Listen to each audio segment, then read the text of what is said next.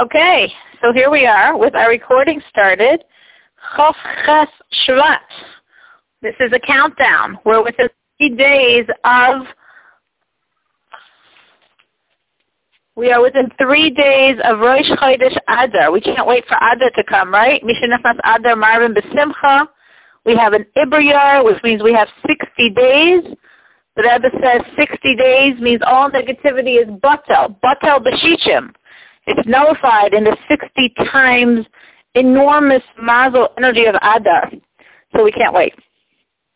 So, what are we doing in the science today? What we were saying yesterday was that until now, in our perspective on our Ava Mitzvah we are using it to keep from the negative. You're going to do something wrong. Oh, I don't want to be disconnected. I love Hashem way too much. So to keep from being even temporarily disconnected, especially as we explained yesterday that there's no such thing as temporary for the soul, any disconnection lasts forever, and it's very intense and in slow motion. Forget it, not worth it, not worth it. I would die rather than have disconnection. So the Rebbe is saying, so no, live, because you have the same disconnection every time you do anything. Yesterday we said you can also use this force to motivate yourself to proactively, positively do the right. And especially in those areas that are burdensome to you. Because there are areas that are hard. Each person has their own hard in serving Hashem. I'm serving, but to that degree, to that intensity, to that precision, to that all-encompassing measure, it's hard for me. What do I do when it's hard for me? Pull on my natural love. As we gave yesterday, the examples in Torah, in davening, in charity. Pull. Because, as we say today, the basic tactic your Yetzer Hara has, the basic tactic of the evil inclination is to cool you off, to make you cold. And you believe in God. And you're going to listen to what he says as much as you must minimally to get a pass on your chart. Like, like, like, like, like, let's not get so excited here. Let's not be so enthused. Let's not be so inspired. He's God, and I'm going to listen.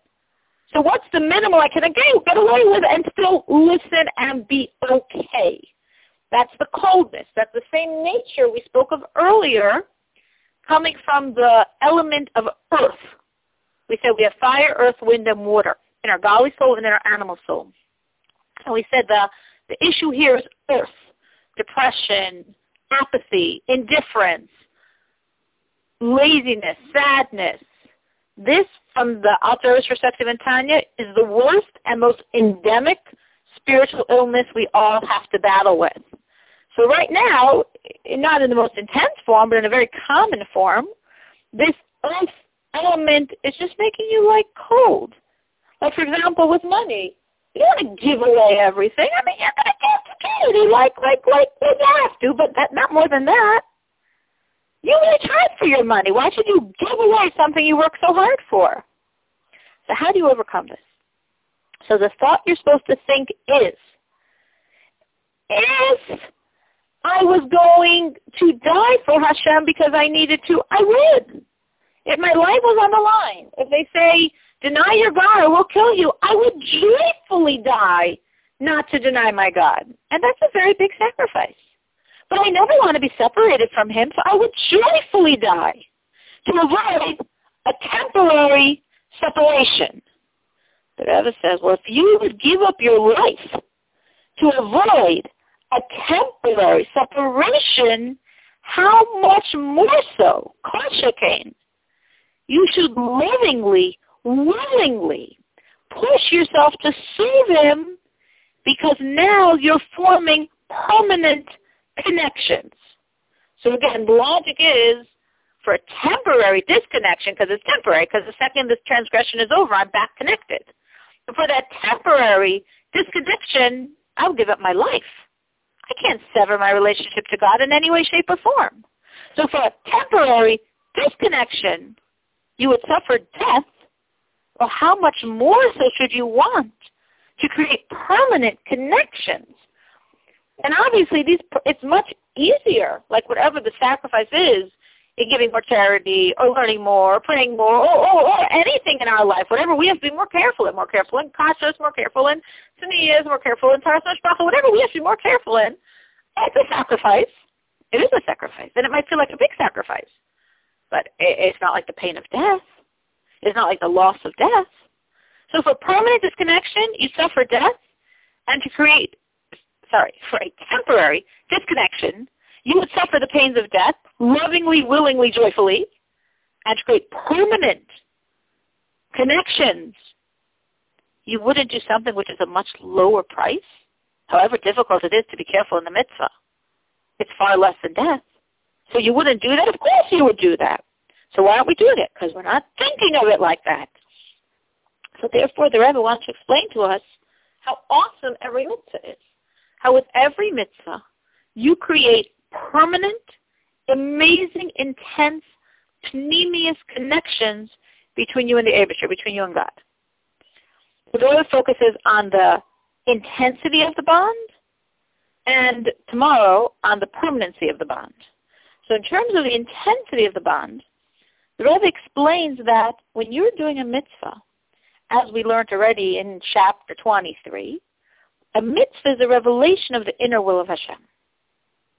What we did not learn in 23 is that, and this inner will comes to you without any blockages or constrictions or concealments at all, meaning in chapter 23, we brought this down as a very special advantage of Torah, that when you learn Torah, you are so bound up with a source of constriction, with a source of tzimtzum, that constriction doesn't constrict for you. Not that we feel it. Of course, if we felt it, we would die in the process.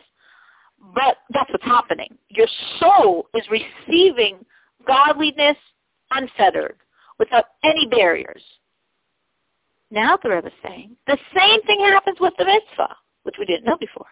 When you do the mitzvah sincerely and focused and pushing yourself, this inner will of Hashem is coming out with such tremendous revelation that there's no concealment at all.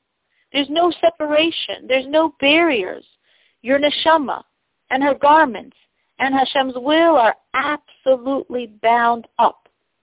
I'm going to say tomorrow that this binding connection between your neshama and Hashem's will in this inner way lasts forever. So the Rebbe's logic is, isn't it worth it? How do you motivate yourself to push and do mitzvahs? Pull on your love.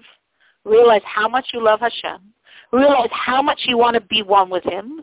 And understand that mitzvahs are the key that through pushing myself in mitzvahs, and it's hard, the Rebbe specifically meaning when it's hard, that's what you have to push.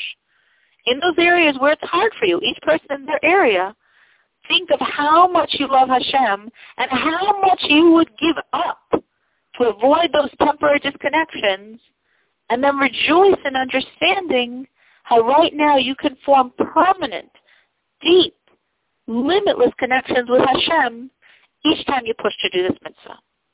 That is the time of today. Any questions? Please unmute yourself, star six.